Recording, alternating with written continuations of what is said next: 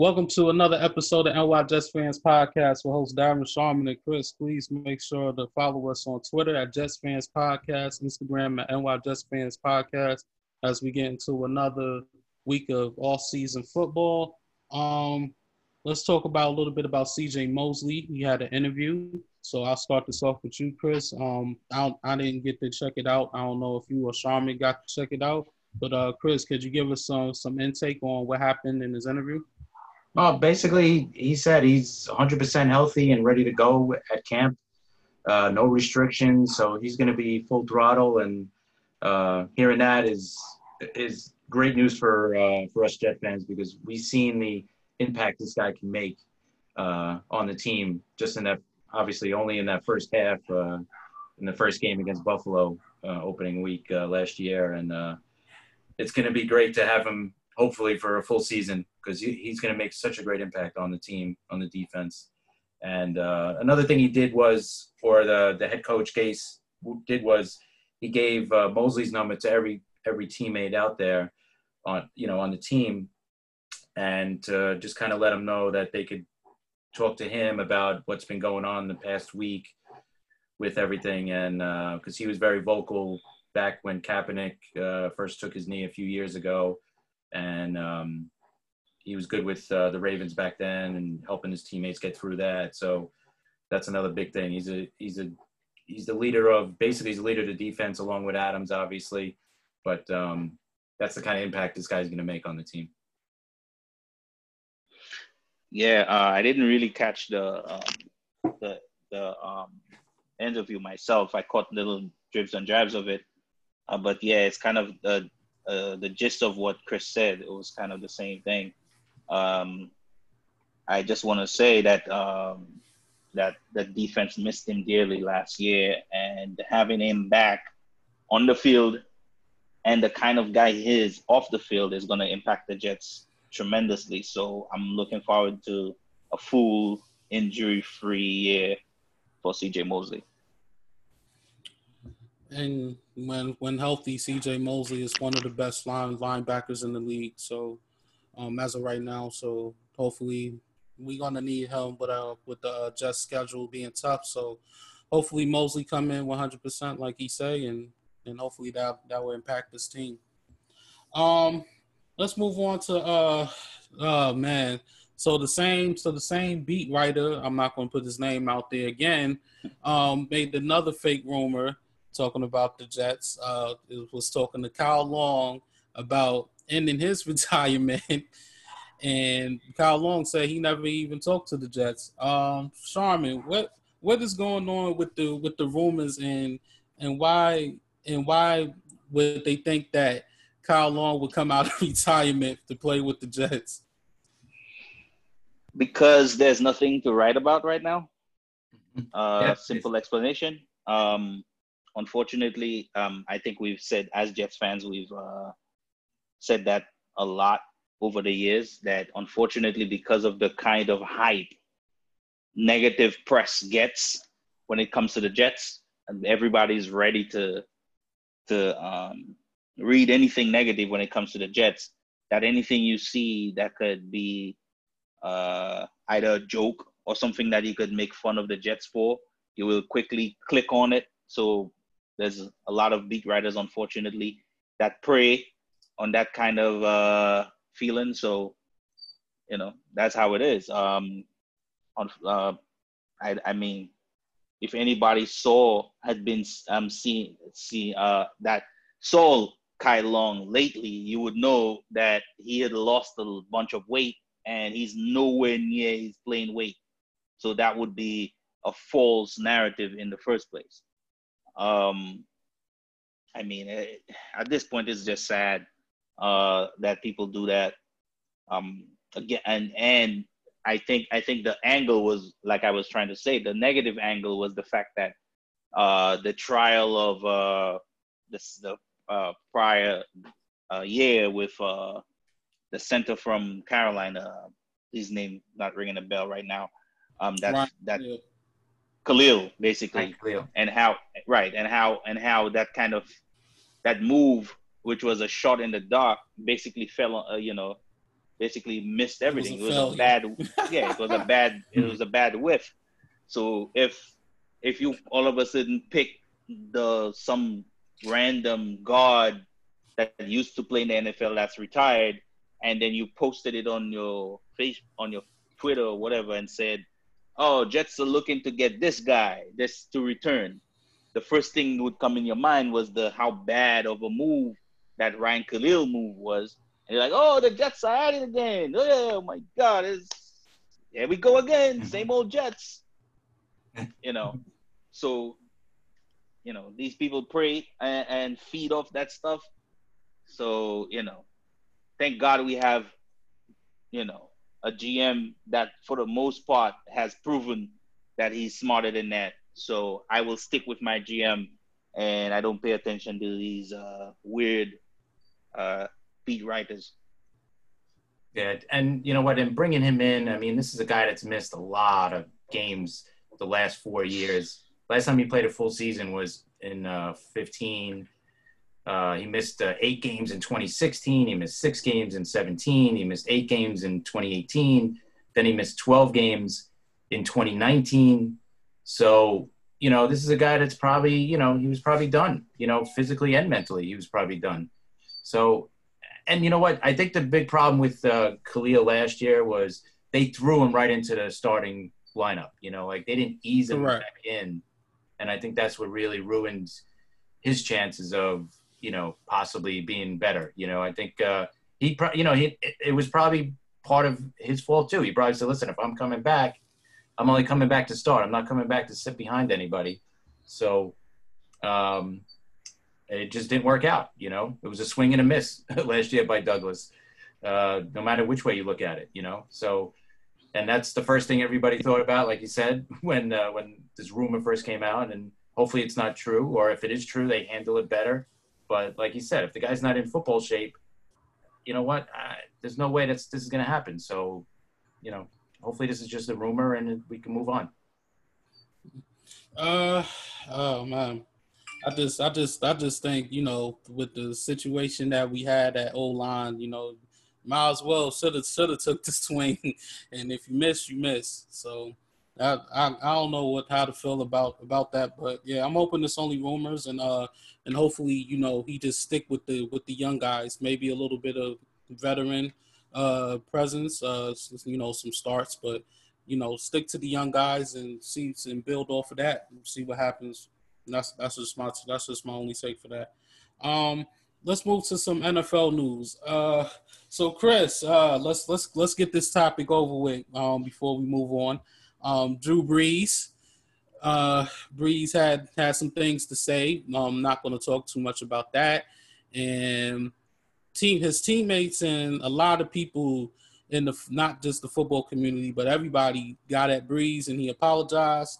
And with Roger Goodell, he said he apologized as well for saying that the um, the NFL the NFL was not listening. Um, so so the two questions here is, do you believe Drew Brees and uh, Roger Goodell's apology, and also um, should they give Kaepernick a, a chance? And if so, would that think would that make things better for the NFL? Okay. Uh, well, first of all, with Brees, Brees, I, you know, I respect the man, no doubt. But you know what? Four years ago, he came out and said what he said the first time, right? That he he will he'll never take a knee because he does it for this, he does it for that, whatever. So he said it again this time around, which you know what he shouldn't have. If it was an interview, why even talk about it right now? Because whatever you say is probably going to be, it's probably not going to come out the right way, or it's not going to be understood the right way, or whatever. So he said what he said, and then he got crushed by everybody, including his own teammates, you know, Malcolm Jenkins, that video spoke a, a million words when just his emotions alone. Um, and it just shows you how far we still got to go in this whole thing. But I mean, it, there's no easy way about it. He said his apology, hopefully, and it looks like his players, his teammates, I should say, took it and you know accepted it, and hopefully that the team themselves can move on from it. Goodell did the right thing by coming out forward and saying that they made a mistake, but the biggest mistake, he still didn't say anything. He didn't say he was sorry to Kaepernick because he's the one that started mm. all this four years ago. He didn't come out and say, you know, we made a mistake with Kaepernick. We should have, but I guess maybe a part of why he couldn't say it, maybe it's because of the lawsuit um, that that that he had, and Correct. maybe that's why. I don't know. Maybe uh, we'll give him that, but he still should have said something about Kaepernick because he's he's the he's the person that got blackballed or whatever you want to call it because of all this, you know, and that's why he hasn't been work, you know, hasn't been on a team for the last three years, is because of the knee. So, um, and do I think he should get signed? And would that make it better? Um, I I think it would make it better if if, if a team signed him. Uh, he could obviously be a good backup. My problem, and we've talked about we've talked about this before. This is the negative. He hasn't played in three years, so yeah, he's probably in great shape, but he's not in football shape. So that's a totally different thing. So mm. to, to come from not playing at all, and then you're going to come in and play after three years, obviously it's going to take a while, and who knows how long it's going to take. So right. is a team willing to do that? Is a team willing to say, okay, we'll bring him in? And and and another thing too, before we get to that part, he's also 32. So he's not that young anymore. Not that 32 is old, but 32 for a guy that ran around, ran a lot as a quarterback, you know, that's definitely going to hinder him a lot. So um, you add all these things together. Is the team going to take a chance with him? Maybe. You know, they might. I don't know. Um, but a team should, sure, why not? You know, give him a shot. Bring him in for a workout. What, what's the worst they could do? Now, you bring a guy in like that with everything going on, and he comes in if he looks okay, then you're like, all right, let's keep him in camp. Let, maybe he could battle for the backup spot. I'm sure there's a team out there that doesn't have a good veteran backup quarterback that could use one. And then you get to the end of camp, and what if he looked horrible, you know, for the whole camp and also in the preseason games? What do you do? You're going to cut him. Now, if you cut him, you know you're going to get some really bad feedback from that. Right. You know, so it's it's a really tricky situation. As much as I would love to see him get a job for his sake, uh, I don't know. It's going to be tricky to see who who gives him a shot. You know, that's that's just my opinion. And Sharman, I don't know. Let's let's hear yours. um, the whole Drew Brees thing. He basically what he did was put his foot in his mouth. Right. Um,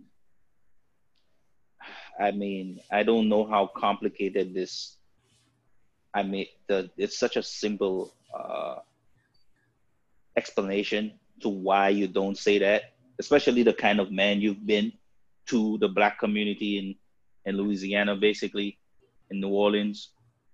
Um, he should have known better than to say that. You know, he like they is how he said it too. It was like a really defiant stance on something that was explained already you know, um, make no mistake about it.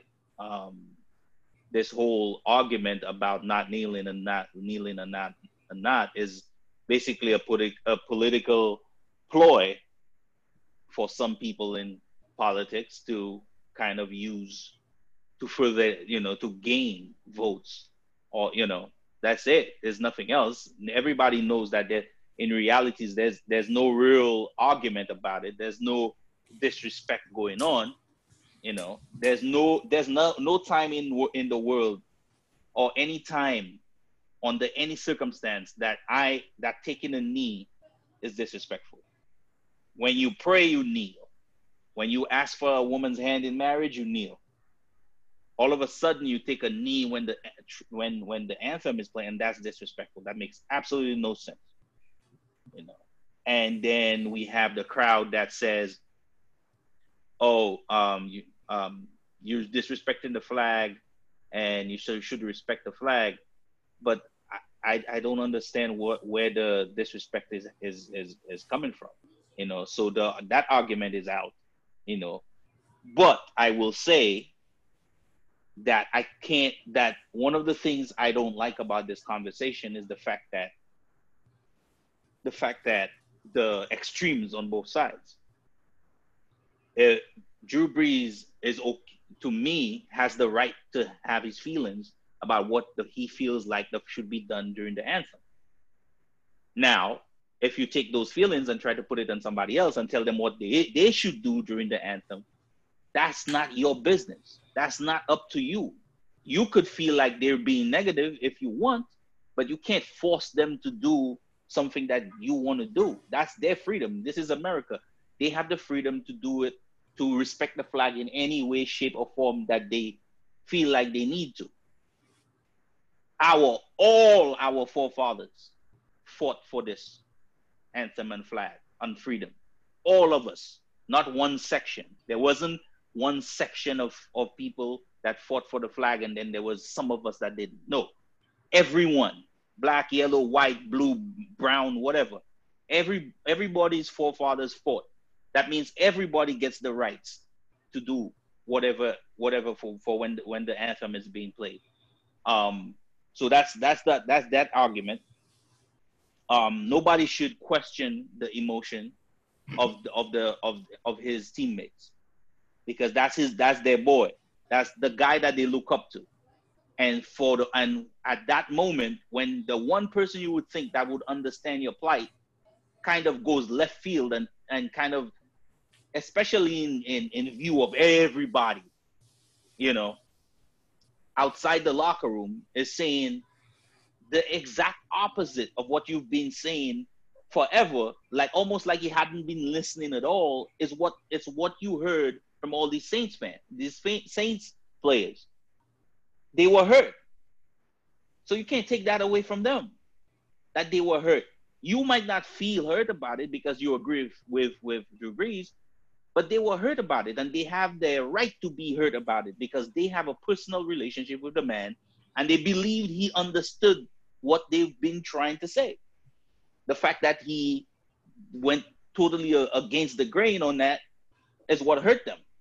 Now, going forward with ap- apologies, the problem with I have with the apology is, uh, like I said, it's been four years.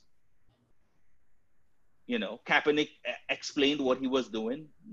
Um, Nate Boyer, who was the the veteran that actually told Kaepernick to take a knee, explained why he told Kaepernick to take the knee. But these, you know, it's too simple of an explanation. You know, if it doesn't really play with the whole political view of the whole thing, so there's no blue and red argument going on when you get a, a, a Nate Boyer telling you, hey man, I told him.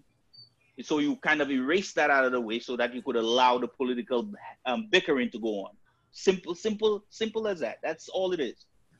Um, so the whole NFL thing and then how people want to boycott the NFL and all that stuff is ridiculous. It's all political arguments. It's nothing against the NFL. It's nothing against the players. It's people pulling puppet strings. Simple as that. Um, so so Goodell coming out now and saying that he it, he is sorry for um, ignoring or not doing enough.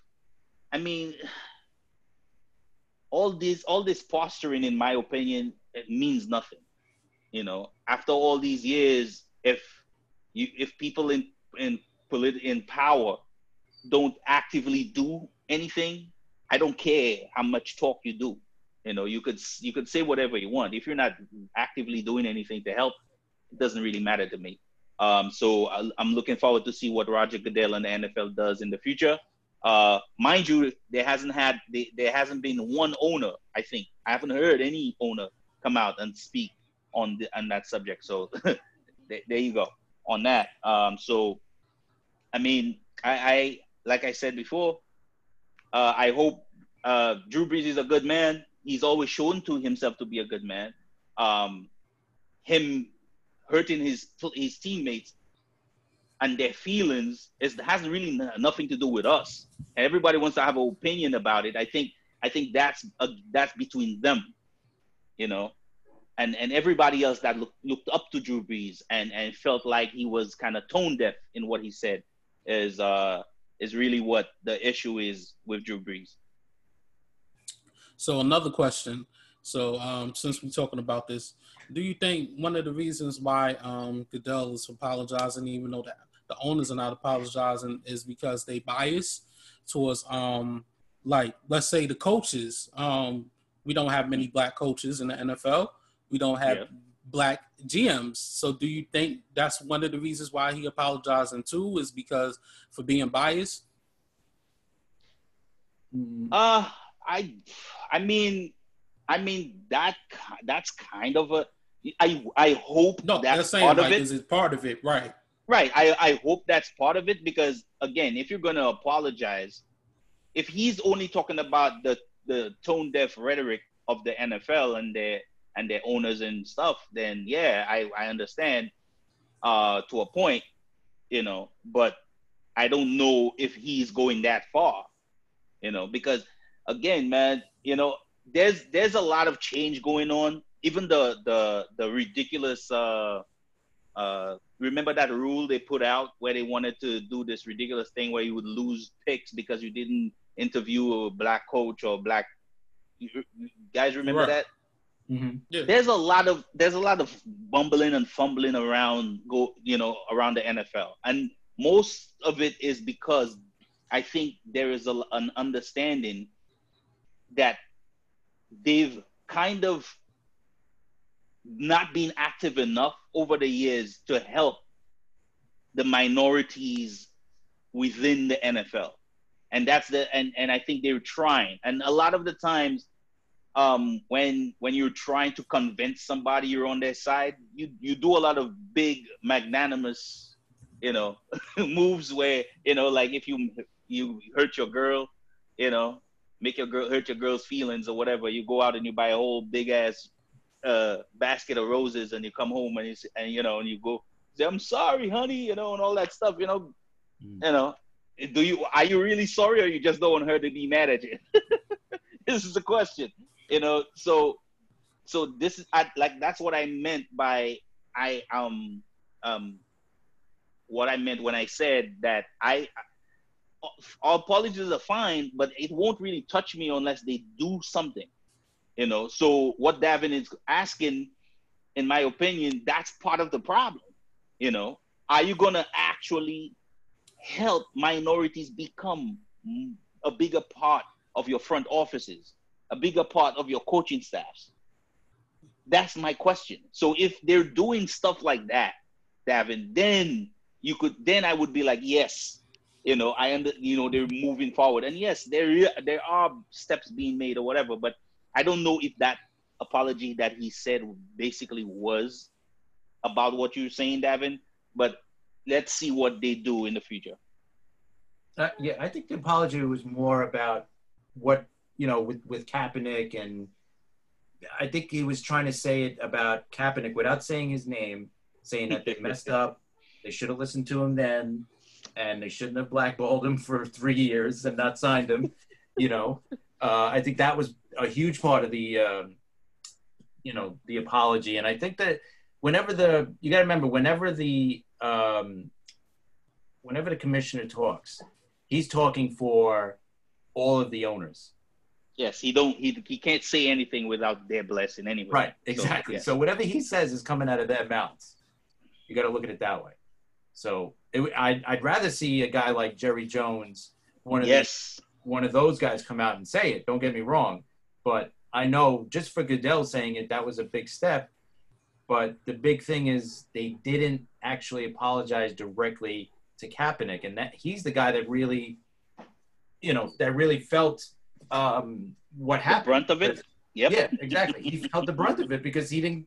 He's been, you know, unsigned for three years, and there's no doubt okay, fine. Now I can understand that, you know, all right, the guy's been out for three years. Who knows how he's going to play and all that, like I was saying earlier. But three years ago, he was still a top 20 quarterback, you know, at, at the very least. At the very least, top 20, top 25 quarterback three years ago when, you know, when, when all this started. So he could have easily been on a team for the last three years. Easily. I mean, at the very least, the best quarter, best backup quarterback in the league. So, I mean, it's it's sad what happened to him because he took a knee, and you know, you explained it too. To me, I never took it as a disrespect to the flag. I know some people did, you know, and whatever, you know, that it, it, whenever a message comes out, it's always, well, it's really this. No, it's not that. and he came out and said it wasn't that. He said it was what it was for, and that's it. He didn't say it was against the troops, against the, you know all that. No, he didn't. So that's why I didn't take it. And I'll be honest, would I take a knee during the national anthem? No, that's not something I would do either, because just like other people, it's our time to, at least for me, it's my time to honor the people that fought for this country, that is fighting for this country, and the ones that are gonna fight for this country. So that's my time. I'll take a knee before, I'll take a knee after. If anybody, I'm, but I don't think it's insulting to the flag by doing it, but that's just how I am, right? Obviously, if everybody does it, I guess I'll be the one that has to do it as well. But so I understand Brees, I can understand, but what he said, it was just the wrong time. He should have just let it go. You know, just say, yeah, you know, I support them, and that's it. You know, you don't have to say, well, this is what I have. You know, I stand for the national. You know, like wrong time, wrong place. Just don't say that. You know, because I listen. Is Brees a racist? I, I definitely oh. don't think so. You know, oh, we have to address that too. Because, yeah, no, I don't think he's a racist whatsoever. I mean, the guy, you know, we it's been chronicled how much the guys donated to the New Orleans area and and everything else. He helped he helped rebuild New Orleans after uh, the hurricane as well. So I, I, you know what, the guy's a great man. He's very admirable. He just said the wrong thing at the wrong time. That's that's all it was, and he apologized right away. You know, because he's seen like, whoa, look, I, look what I did. I didn't mean to do this. You know, I didn't mean to piss off my teammates and every player in the league by what I said. So um, I definitely don't think he's a racist. I think he's a great man. He just said the wrong thing at the wrong time. So uh, people, hopefully, uh, you know, people have to be careful what they who they label that word. Um, I understand that there's certain people that are in places of power that just they leave they basically live in a world where they're not really pay, they're uh, oblivious that's the word to what's going on around them sometimes mm-hmm. it almost to the point of being like basically like you you you're doing it you're basically doing it seeing it going on but because it doesn't really affect you you know you're not you know it's it doesn't really connect with you you know so so you know the the the saying is uh can you know can you fit you know are you are you or am I my brother's keeper? You know, um, you are. You know, because whatever hurts your brother hurts you. You know, uh, it will it will come the long way around, but it will. You know, um, and a lot of people are basically oblivious to it but that's unfortunately the way our society works you know. We could actively watch other people suffer and because it doesn't really hurt us you know you know we does we we, we don't we don't care to help uh change the other person's life you know or change the way you know their life is going you know. But but this country's supposed to be different though you know because the America that I learned I learned to love was supposed to be a place where I am my brother's keeper and we look out for each other and we're better better together or stronger together. And um, if we if um, black the black community is crying out for help, you know, um, then even if you don't agree with the way they're doing it, if you pay attention you know, and start actively helping them, then the, then all this conversation is dead. You know, the fact that there's too many people being actively be, um, um, ignoring the situation is the is why Kaepernick had to take a knee right when everybody's paying attention. Because if somebody kneels down when the flag, like Chris said, a great amount of people in this country will stand up, take their hat off, and put their hand on their heart when the anthem is being played. If somebody takes a knee right at that moment, he is instantly paid attention to because he because this is the moment that everybody's paying attention to everything that's going on. You know, so so that is why doing kneeling was basically pay, calling attention to an issue. You know, right at the time when everybody's eyes are right there on the flag, on everybody, you know. So so that that to me is the explanation, you know. So we have to be careful uh um in a long way around what I was saying was we have to be careful uh um labeling people, you know, because we don't like labeling ourselves, so we shouldn't do that to other people either. Um is is Drew Brees uh, has Drew Brees been tone deaf? Yes, he's been tone deaf and but I don't think it would be go as far. An ex to me, it's an extreme to call him a racist. Um, to me, that's ridiculous. Uh, it, the, these kind of extreme uh, um, calling people's names and stuff like that. That's why we can't have these conversations. It's because nobody wants to sit down and have a proper conversation. You know, it's the same thing Chris was talking about a, a while ago. When when I tell you something that hurts or I am uncomfortable with, instead of instead of telling me, oh, it's not A, it's B, listen to what I'm saying first before you come up with your feeling about the situation. It's not about you, it's about me. You know, for that moment, let me tell you how I feel. As simple as that. Uh, I mean, y'all both said everything uh, basically that maybe I wanted to say or was going to say. So I really don't have too much words. The only thing I'm going to say is, is when the season starts, expect Drew, if there's fans, expect Drew Brees to be booed by every away away team stadium because Drew Brees will be the bad guy, regardless if he's racist or not racist, or if he meant to say it or meant or might not say it. But he he put a bad taste in a lot of people's mouths, whether they forgive him or not. But he'll be the bad guy this season. Um, but hopefully things will work out uh, work better in his favor um, in his and and you know go things his way and maybe Roger Goodell in the NFL's way, but the actions speak louder than words. So until you until y'all prove it, um, it's just words, and that's and that's just what it is. Um, let's move along uh, to uh, the preseason. Um, from what the NFL and the NFLPA has been talking. They've been talking about playing only two games this preseason due to the fact due to uh, COVID nineteen. Um, Sharman, is is this is this something that that should happen? Uh, two games and and why? Um, like I said before, uh, we're trying to tackle what the NFL should and shouldn't do uh, under these circumstances. Um, I think um, I think a multitude of reasons uh, for a shorter season there is um, um, because you know um, it's just it's just the the preparation of teams have been constricted because of the lack of uh, time together because of the COVID nineteen, um, lack of practice time because of COVID nineteen, and going forward, we still really don't know how teams will do this whole practicing and you know and all that stuff because then when you're together with all these guys you're not i don't think it'll be easy for you to go back home to your family you know uh, and you you might catch some catch something and bring it to the to your family. You know there's a lot of things at play here. So to me um precaution is always better um and trying to limit the time frame under the circumstances makes sense.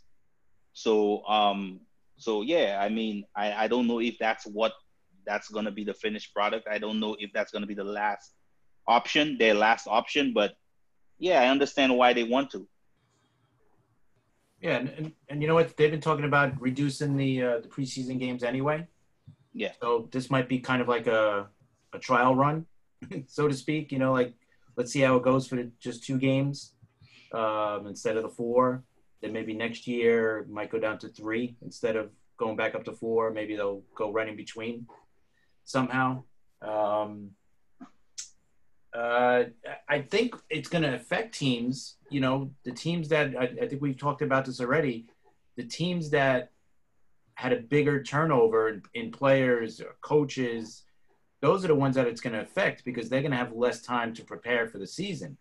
And you know, we, we, talked about it on a previous episode where, um, you know, those are the teams that are going to be most affected because they need more time to practice, more team, more time to get used to the new players, the new coaching staff, the new offense, the new defense.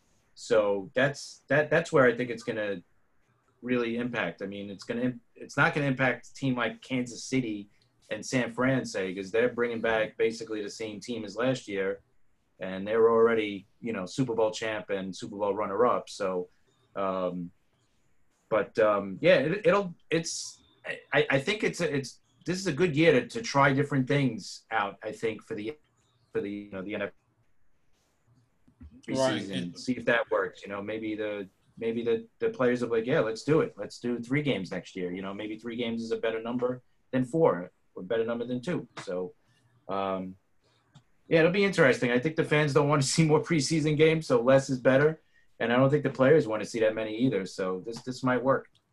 Well, this is the last. This was supposed to have been the last season of four four games anyway. Uh, under the new CBA rules, supposed to be three oh, after right. yeah. So um, two games. Uh, I don't. What, what the question is? Do you think this? Do you think the starters will be will be ready after after two weeks? And um, you know, and, and will it and, and basically like for backups, for backups and um third strings or you know, to see who gets cut or not. Do you think two weeks is enough time to predict that? Uh, I, you know what? I, I think for the starters, you know, if there's no battles, they'll they'll be fine. I think you know you you talk to the player, the players will say it. They, they don't need four games to get ready.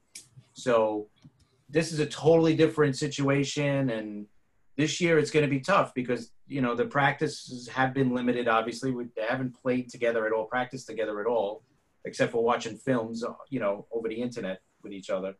Uh, so uh, I think uh, it's definitely going to impact, you know, the guys that are battling for spots, battling to be the backup or the third string, whatever. I think those are the guys that are definitely going to be affected because they don't, they're only going to have two games to really show the coaches what they could do during game time. Yeah, they're, they're going to have plenty of time in practices and stuff like that, but that means nothing, you know it really means what, what they could do during a game. And uh, they're only going to have two games and maybe what, a half each, maybe? So maybe a full game. Think about it. They're going to have maybe four, five quarters at the most to show what they could do on the field. Because you got to do, you got to get the starters at least a quarter each in, in those two games. Right. Mm. So, you know, you're talking about two quarters each game for, uh, for the backups or the, yeah. the second strings, third strings to show what they could do. And, you know, fair or not, you know, this is what it is this year. And, um, you know, it's definitely going to affect those guys more than the starters. Simon?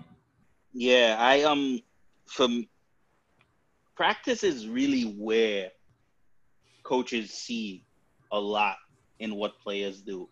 Um, you're given the the playbook and you likely study your position and what you're supposed to be doing.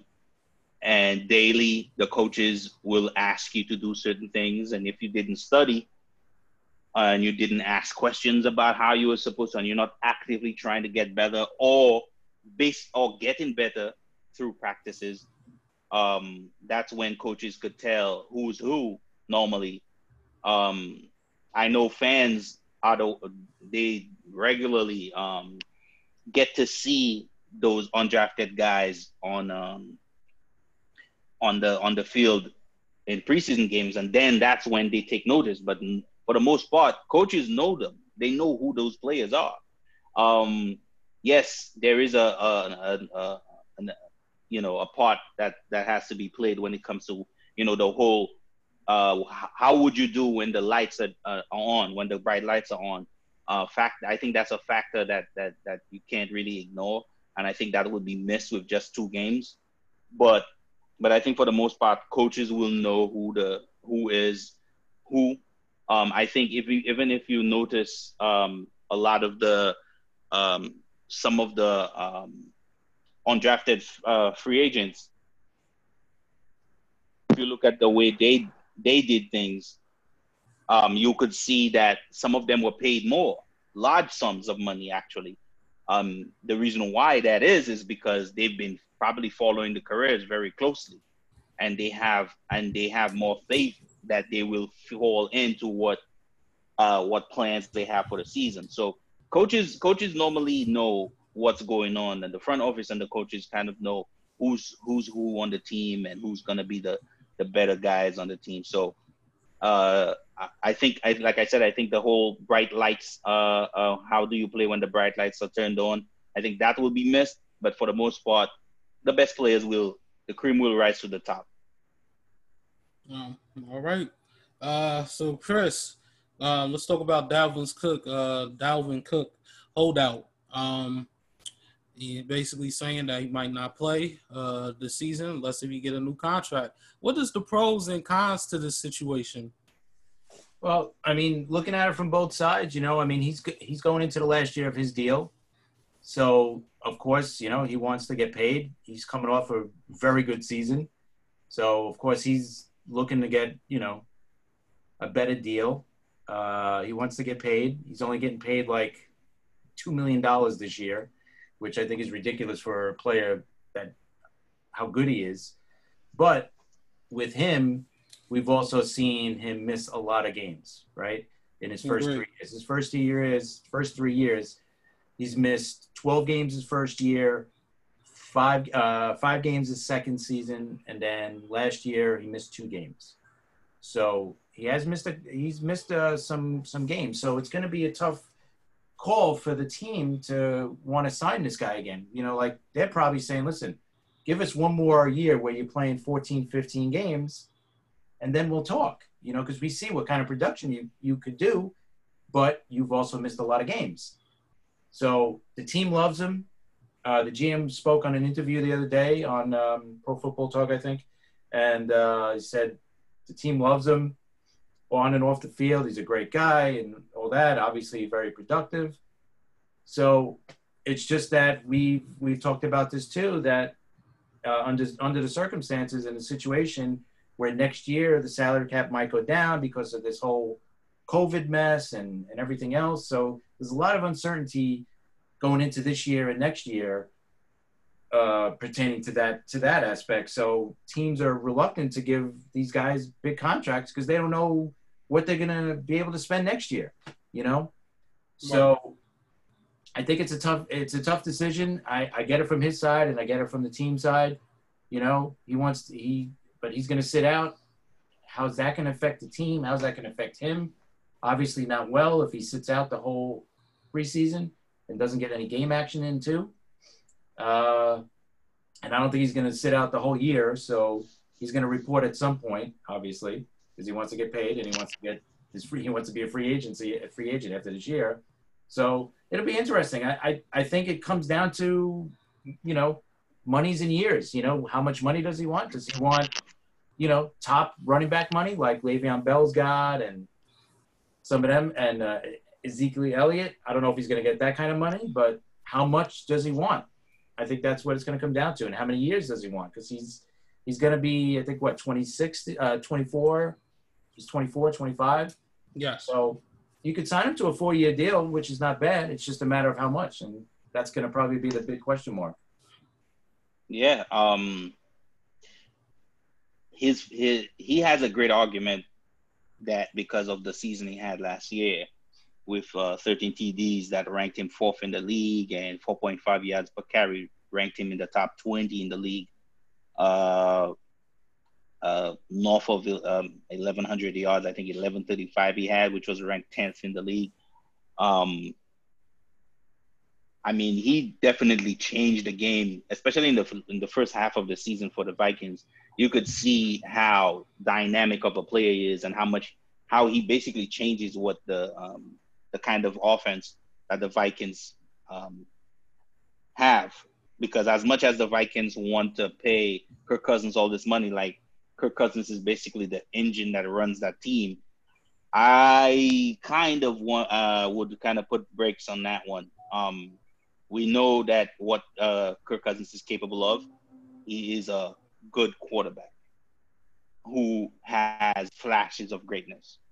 Um, but um, Dalvin Cook is a great running back. The only issue with Dalvin Cook's argument is that he has had two seasons of injuries. basically of unavailable uh, unavailability basically. And the one season that he was available, yes, he put up big numbers, but would I invest in a player that had been more injured than available? That's the question. And you're taking a huge risk signing a player that could get injured again and right after you just paid him a huge sum of money. So I could see the team's uh, side on this. Like Chris said, I could see the player side on this. Um, this is probably the last chance he's he's gonna have in signing a big deal, and he's trying to get a big deal. I think the quote from his own mouth was that he wants a reasonable extension. Of course, there's the people that come out and say that he wants about 13 mil a year, like uh, Houston gave David Johnson, which I always say, who knows? I mean, people people just want to put words in the guy's mouth.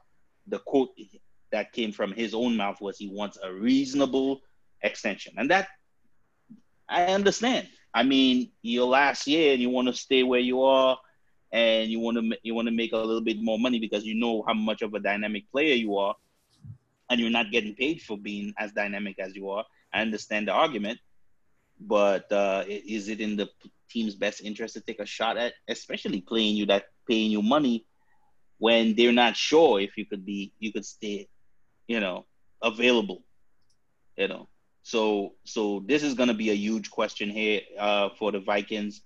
Um, they they've proven that uh, Kirk Cousins means more to them so they gave him another extension, another 30 mil a year, I think, uh, for a couple extension. Uh, so so they're they're basically uh, leaning on their quarterback. Um, but I think if if Cook had been um, healthy, I think he would have been paid already. I think the issue is availability for Cook, and uh, that's probably going to get in the way of him getting a big payday, unfortunately. I think I, I just think if uh at least if they in talks, I think they'll they'll they'll send positivity towards Cook way for him to play. Um, because it's due. I think also it's due to COVID nineteen because it's because we don't know what the uh, the salary cap is going to hit. We don't know if we're going to have fans. We don't know what's going to happen, and I think it's taking a big a big hit. So I, I want to see how it plays out for Cook. I hope Cook gets paid, but just like y'all said with injuries, but also I think the COVID nineteen and the salary cap might change if if there's no fans there. So we'll we'll see what happens. We'll see what happens. Um, uh, let's let's since we since uh training camp is when next month or I think um let's talk let's talk let's talk about uh two divisions uh and see if and y'all let me know if they improved or not. We'll start off with the AFC East.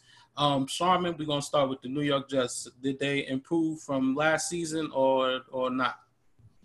Yes, I mean, um, I mean, you start with uh, probably the worst, one of the worst uh, positions on the team, w- which was revamped by our by a new GM with the replacement uh, at center and at guard and at tackle, both in the draft and in free agency. That's gonna that's gonna be a huge boost to the team uh, uh, infusion of youth at corner, um, removing un- unavailable and uh, performing player like Johnson at corner that and that an overpaid too um, that needed to go. Um, uh, here's hoping for uh, Bless Austin to uh, grow into the player that he looks like he's going to be, and uh, Bryce Hall uh, maybe not gonna he's probably not gonna be uh, too much in the swing in the swing of things because he's coming off an injury, unfortunately. But uh, probably Desir and Wilson, Quincy Wilson, that was uh, traded for from the Colts, and Desir, who uh, who played for the Colts last year. Uh, maybe the infusion of these players will help the cornerback room uh, and the return of our man in the middle, uh, CJ Mosley, like we said earlier. Um, so I, I, I, definitely think uh, there's a huge improvement. And Sam Darnold will be healthy for the first three games of the season this time. So mm. improved. Yeah, I, I definitely see an improvement. Um, like you said, all these guys coming back. Uh, first of all, with the injuries with Avery Williamson and CJ Mosley, hopefully a full season from them, full season from uh, from Sam Darnold as well. Uh, let's see what Bell has left behind a good offensive line. You know, was last year just because of the bad offensive line. Um, you know, a lot of guys have to step up, obviously. Uh, like you said, the uh, offensive line improvement, without a doubt. I think the team is definitely better. We may not see it in the win loss record this year because we do have a really tough schedule. But you know what? If we're getting better, we have to get a we have to show that we can win some of these tough games as well. If we got to make take that next step. So this is gonna be an interesting season. You know, we may not see it in the wins and losses, but the team should be, and I think will be better. Um, and also, you know, everybody has their axe to grind about Gase, so we'll see if he improves as well. And that's uh, and that's what we'll see this year. And I think it's very smart of Darnold for um, actually bringing the guys, the wide receiver corps, and uh, and Herndon uh, yes. to have workouts uh, to try to build that chemistry. Because, like we said, we're very thin at wide receiver. So um, hopefully this this will uh, build chemistry with them. You know, so yep. that's all I'm that's all I'm hoping for. But I agree with both of y'all. Um, next next team, Chris, we got the Miami Dolphins. Miami Dolphins. Okay. Um, well, they can't do much worse, right, than last year. There they weren't go. great last year. I think the biggest thing for them uh, coming in is is the development of Tua, because he's going to elevate this team one way or the other if he plays and how good he plays. Um, they had a decent draft. They didn't have a great draft, so I think they got a. I would say they had to get a little bit better.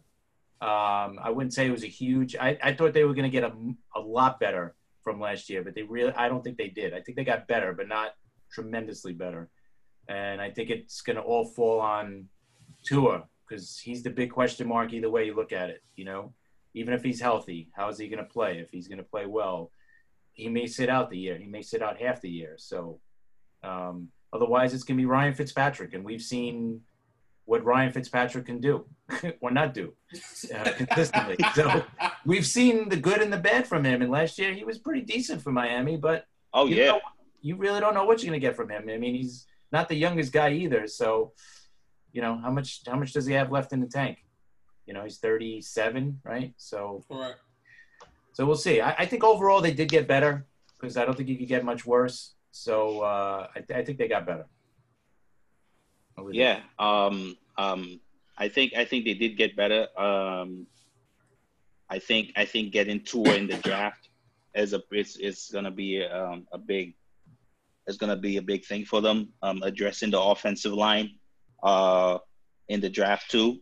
Uh, getting Austin Jackson, the kid from USC, was a good you know was a good uh, draft. Uh, questionable pick with uh, that uh, Noah Igbinoghene. Uh, I don't know. I, I, I don't know the thinking there, but we'll see how that works out. Um, so so in in I think I think in overall addressing the offensive line, like I said, with Austin and Robert Hunt and players like that, it's good. Getting Tua on board is also good.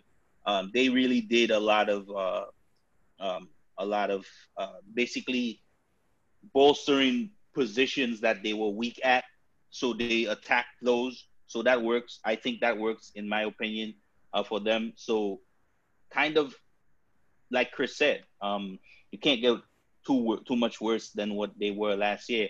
And going out and actively both in free agency and in the draft, attacking your weaknesses as as an indication of a of a front office and an organization basically taking a, a step forward. So yeah, I think they got better. Uh, same here. I think they got better, but they have they have they have uh, they have positions they need to improve in order to be a, a back to back to a winning team. And I don't know how it's going to play out this season, but I think they improved overall. Um, Sharman, we got the New England Patriots. Oh man, uh, this this this is gonna be uh, uh, probably the most uh, polarizing question. Um, wh- how much can you really take away from the Patriots with the departure of Tom Brady? And um, I mean, everybody knows that for some, for most part of, of last season, uh, their defense were basically uh, playing at a Hall of Fame level. Um, so they, they most of those guys, that whole DB room is still is gonna be there. Um, they kind of could read each other's mind and they play zone like no other. And that zero blitz uh, that they kind of made famous last season. Um, I mean, they're still to be a very dangerous team, but do they have the pieces like losing a lot of their front seven guys, uh, Flowers and and a lot of other guys that they lost? Uh, did they re- did they actually add um, players and and is Jarrett Stidham the starter? You know, is he gonna actually produce or do enough to hold this team together, where they're gonna be as dangerous as they've been for the last however long it's been? I mean, this is the question, and it's a question that's gonna be really hard to answer. They still have a Hall of Fame coach, and like I said, they still have a very dangerous defense. Uh, I think their issues are going to be the same like they had even when Tom Brady was there last year their offense is going to be a problem. Um, they still have good players there, but the signal caller is an issue, and uh, their weapons is an issue. So, I think I think that's a toss up in my opinion. I don't I I I uh, I think there's they're going to be okay. I will go out on a limb and say I think they're going to be okay. I don't think they're going to be the team where everybody's scared to play them anymore. But but I don't think also they're going to all of a sudden fall apart. I don't think they're all of a sudden going to be a five and eleven team. I think they're still going to be middle of the road because they still have the coach and still have the defense. Yeah, I, I think they're definitely going to take. They have to take a step back. So I and I don't think they did anything to really improve the offense. And you got to remember, you lost Brady, you lost um, Gronk the year before, and you never replaced him. So they and they last year we seen the lack of weapons on offense really affect Brady. So mm. now you're going to bring in a kid, you know, not a rookie, but basically a guy who's thrown like two or three passes in his career, and is and only in his second season. So, um, I I don't want to say they got worse. They definitely didn't get better.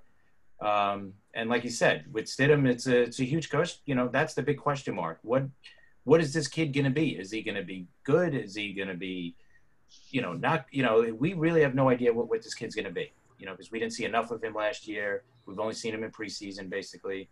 Um, they really didn't uh, improve in the draft offensively. They didn't draft an offensive player until the third round, you know, 91st player. So, um, I, am going to say they're going to take a step back. I mean, I don't know how much of a step back. It depends on the the quarterback play, and I don't know how good they're going to they're going to do even without you know without many weapons on offense. Defense, yes, is going to keep them in probably in every game because they're that good, and they have, like you said, a Hall of Fame coach. So that those two things combined are definitely going to keep them in the game. I don't think they're going to be a four and twelve team, but I could definitely see them taking a couple of steps back this year. Uh, agree with you, Chris. Um, uh, yeah. I'm not gonna say too much, but yeah, I agree. Uh, and the last team, Chris, we have Buffalo.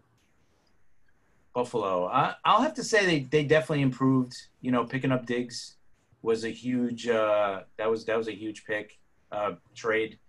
Um, you know, with the draft, I don't know if they did a great job with the draft, but I think overall they're still going to take a step up because I, I, I would say Josh Allen's going to step up a little bit. He's got to improve over last year. If he doesn't improve, this is a team that's not going to be able to take that next step. Um, so I'm going to have to put in a little bit of faith in him to, to improve a little bit. So I'm going to take, I'm going to say they're either neutral or they went up from last year. Yeah, I think I think offensively they're going to be a little bit more dangerous as a team. They're, um, they're uh, having having a, a threat like uh, Diggs on the outside is gonna open up things for their tight ends and for uh, their slot receiver, and, and you know, so so they so they're gonna be more, you know, more of a dangerous team in my opinion.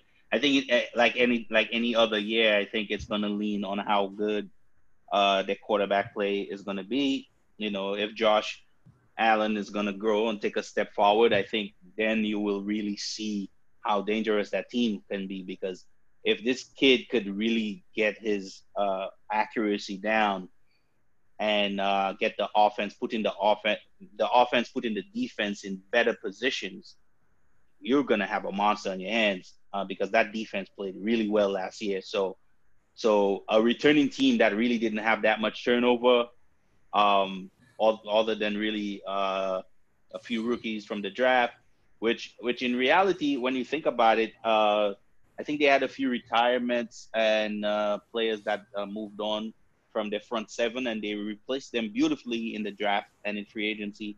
Um, so that works out on defense for for me, and I think, and like I said, uh, the ad- addition of Diggs is a big deal for them. So uh, all in all, I think they were a better team. It's all up to the quarterback. Yeah. Uh, Josh Allen, it's no excuses for Josh Allen to get better with with Diggs. Um, they finally have their number one receiver um, behind Brown and um, Beasley. So other than that, yeah, they they improve and they should be the team to win the AFC East. If not, then oof, it's going to be a lot of questions in the air. But we'll we'll we'll say that for the season. Um, let's talk about the AFC West. So, Sharman, we'll start off with the Los Angeles Chargers. Big question is again at QB for the Chargers. Um, part of the reason why they floundered the way they did was I think that in on the whole, I think they um, they definitely underperformed. Um, I, I mean, everyone knows they have two of the more potent pass rushers in the NFL, and these both of them underperformed last year. Um, but on offense, both their offensive line, which is really bad, that I don't know if they upgraded at all, uh, and they don't have a signal caller on the level of Ryan of Rivers. So um, even if they drafted the kid from Oregon, you know, um, I don't know how much of an impact that's going to be, but I know one thing on the whole, that team is very talented and still a very dangerous team. The, the question mark eh, the, to me is if they're going to perform up to their, uh, you know, you know, and how they could actually play. Because on paper, I think they were one of the better talented teams. Uh, are they going to play up to that level? We'll we'll see. But um, I think overall they were, in my opinion, uh, kind of a step back because of the QB position. Hmm. Yeah, I, I, agree. I definitely think uh, a step back because of Taylor at quarterback. And you got to remember, Rivers did not even have a good year last year, too. So, yep. um, and I still think they're going to take a step back a little bit this year. I, I don't even, I was going to say neutral um, but I think with Taylor, I think they're going to take a step back. I mean, the guy's a journeyman. You know, he's a good backup to have, but do you trust him to play 16 games, leading your team and going into the playoffs and all that? I, he's just not that. I don't think he's that quarterback. Um, well, I hope not. Yeah, I don't know. I just don't see it. I, I don't see it out of him. They do have, like you said, they have a really good team, but you know, this this this league is is based upon how good your quarterback is going to play. And, you know, Taylor is just, even if he has a good season, does that mean he's going to be, you know, a great quarterback? I don't know. I, I just, I, I, don't see it on this team. And, and I don't see the, what do you call it? Hubert, uh, making that Herbert. big of a, Herbert, I'm sorry. Herbert making that big of a, uh, an impact, at least not this year. Maybe next year, you know, and that's probably the hope. Or maybe by the end of the year, you might see him play. But so I, am going to say neutral or even a step back. When's the last time Tyrod Taylor actually had a, a good game that we could say, right. Mm, Tyrod Taylor actually had a, a, real good game, and it's been years since uh, I actually saw a good game out of the out of the guy. Um, so I definitely go to say step back, yeah, because I think I think I think even even if he don't do good in like I'm gonna say four games. I think they're gonna have to bring the kid in and just let him let him experiment and let him you know figure yeah. figure his ways. Right. But I'll but I'll I'll take Sharman's uh, answer and say um yeah they took a step back. But um uh Chris, we got the lost uh, your boy Jon Gruden, the Las Vegas Raiders. Uh, I would say overall they they got better. Um, I think it's a, it was a young team last year, and it's still going to be a young team this year, with a lot of new faces on that team. So I could definitely see them taking a step up, you know. And what's his name was hurt most of the year last year. Um, what was the safety's name? He was out most of the year. Uh, yeah, I know you're talking about. I forgot his name. We'll go, uh, we'll go right ahead, Chris. Abram, right? Jonathan Abram. Yeah, yes. Uh, Abram, yes. He's going to be, you know, if he comes back, he's going to make a huge impact. Uh, I think this team is definitely going to be better. Obviously, you know, Carr is going to be Derek Carr. We've seen. yes. We get it is capable of and not capable of. So um, they're going to go as far as he goes. They got Mariota as their backup now, which is not that big of a difference from Carr. Mm. So, um, but I, I, I think they're going to be a better team. It's just they're in a tough division. Uh, got a lot of good teams in that division, but uh, I think overall that they can be a little better. My question is, I still had that question from the draft. Um, uh, they drafted probably the fastest wide receiver um, for the one of the worst QBs in throwing the deep ball. I don't I don't understand that. Um, it, it I think I think I gave the stats to you guys a while ago about basically how far he how far he throws the ball in average last year. He threw the ball in average. It's it's like he's in the bottom three in the league. Um, he's he's he has a tendency to check the ball down or take the shorter routes when he reads the field. Uh, I don't know if I, I, I mean I want to help the kid out and say, hey man, maybe the fact maybe the fact that he didn't really have the best weapons as the issue, but I don't think your numbers should be that bad. I wonder I understand middle of the pack, but bottom three. That I, you know, that's really puzzling to me that a coaching staff will watch their quarterback, knowing that you know he's he's uh he's down the field throwing is not the best, and give him a down the field threat. Uh, so I'm I was puzzled at that. Uh, but on, on overall, they were a very talented team, and they had multiple first round picks again for the second year in a row.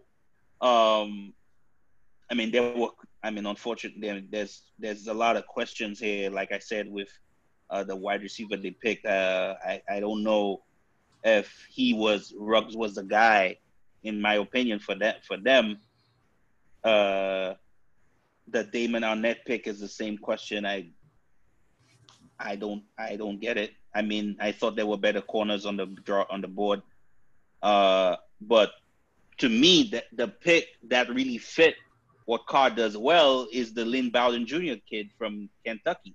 I think that, that I think that's what he does well.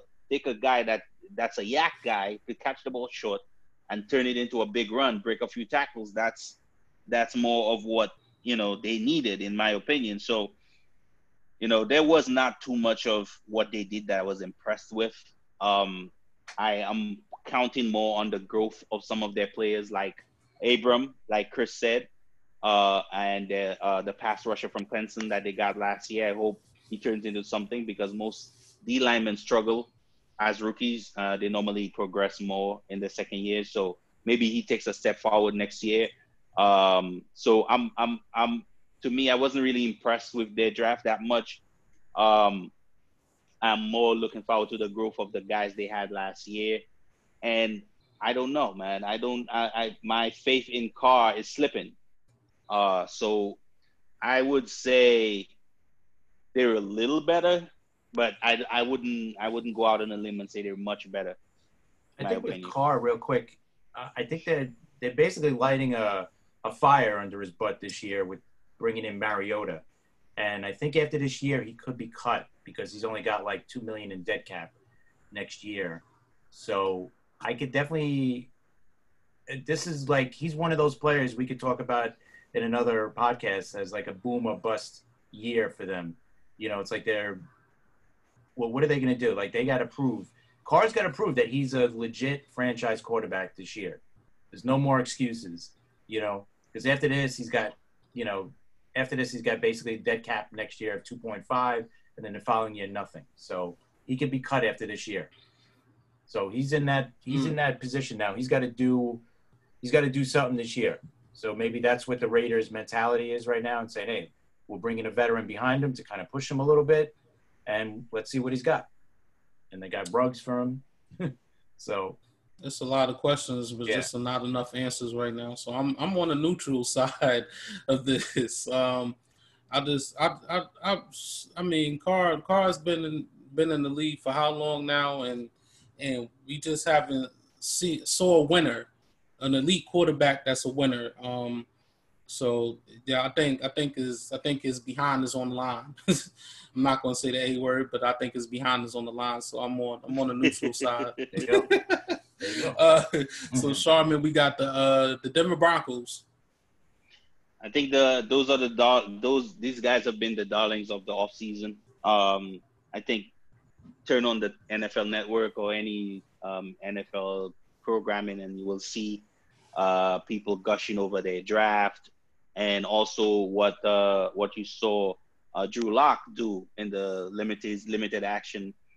Uh, a lot of people were surprised uh, by his tenacity because he was at first up and then down a little bit. Then he then he kind of made a run in the end of the season. You could see he has a talent for throwing the ball long and accurately. Um, then and they kind of uh, fostered that. They kind of bolstered that. They gave him targets uh, um, so I would say, uh, I, in my opinion, that they've uh, taken a step forward with a caveat. In my opinion, you still have issues at the offensive line. And as much you could buy as many wide receivers as you can, but if you if you can't um, block your for your for your quarterback, you're gonna have an issue. Uh, so I I on on the defensive side, they really uh, uh, underperformed last year. Um, there was no real sighting of uh, Von Miller, and uh, Bradley Chubb was injured. So the return of Bradley Chubb and the return of a probably healthier Von Miller um, would probably be um, be conducive to a better season, in my opinion. So so I would say they took a step forward with one caveat, in my opinion. Uh, I just want I just want to see what that offensive line looks like because I thought that would be something that they would have attacked a little more, and they didn't. Yeah, I agree. Uh, Denver, I, I, would say, definitely took a step forward. Um, but like you said, the offensive line and Drew Lock too. You know, like what what is this guy going to be? Is he going to be what he was those last couple of games where he looked good? Um, so, I mean, he's he's got the weapons. Obviously, he's got Jeudy. He has the kid that from last year that that uh, Courtland Sutton, um, and they also signed uh, Melvin Gordon. So they they got the weapons on offense without a doubt. So if they could protect them a little bit, there's there's no doubt that offense is going to go. And the defense, like you said, Von Miller, and uh, with Chubb coming back, that's that's going to be a, an incredible pass rush. So um, they should be better, no doubt.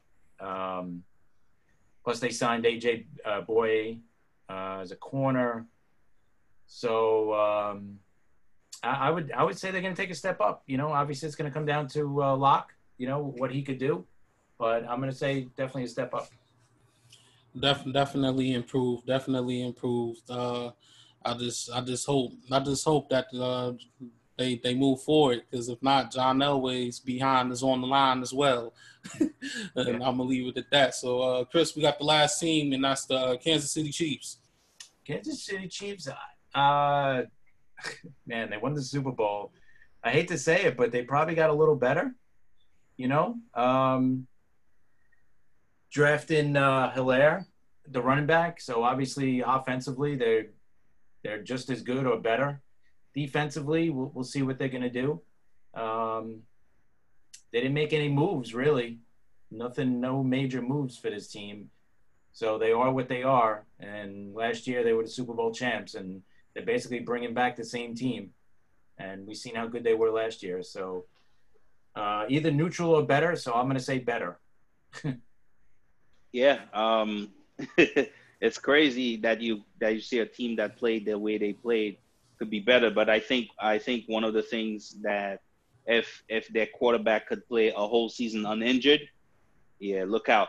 Um, because as well as good as he played last year, you have to remember that for most of it he played with a uh, what was it, partially dislocated kneecap or something like that, or whatever it was. Um, and uh, so, so I think, I think even even what they did, kind of both, even going out and trying to add even more weapons on offense is kind of crazy when they're probably by far the best offense in the NFL. So, yeah, uh, a small step forward in my opinion. Hmm. Can't go nothing. You can't go wrong with Patrick Mahomes. So um, I think they took a step forward, but also uh, Patrick Mahomes might might might be in the running for MVP this season. So I'll I'll leave it at that. Um, so that's it for our podcast. Make sure to follow us on Twitter at Just Fans Podcast. Um, until next week, we we out of here. We're taking flight out of here. Take flight. Take flight. Take flight.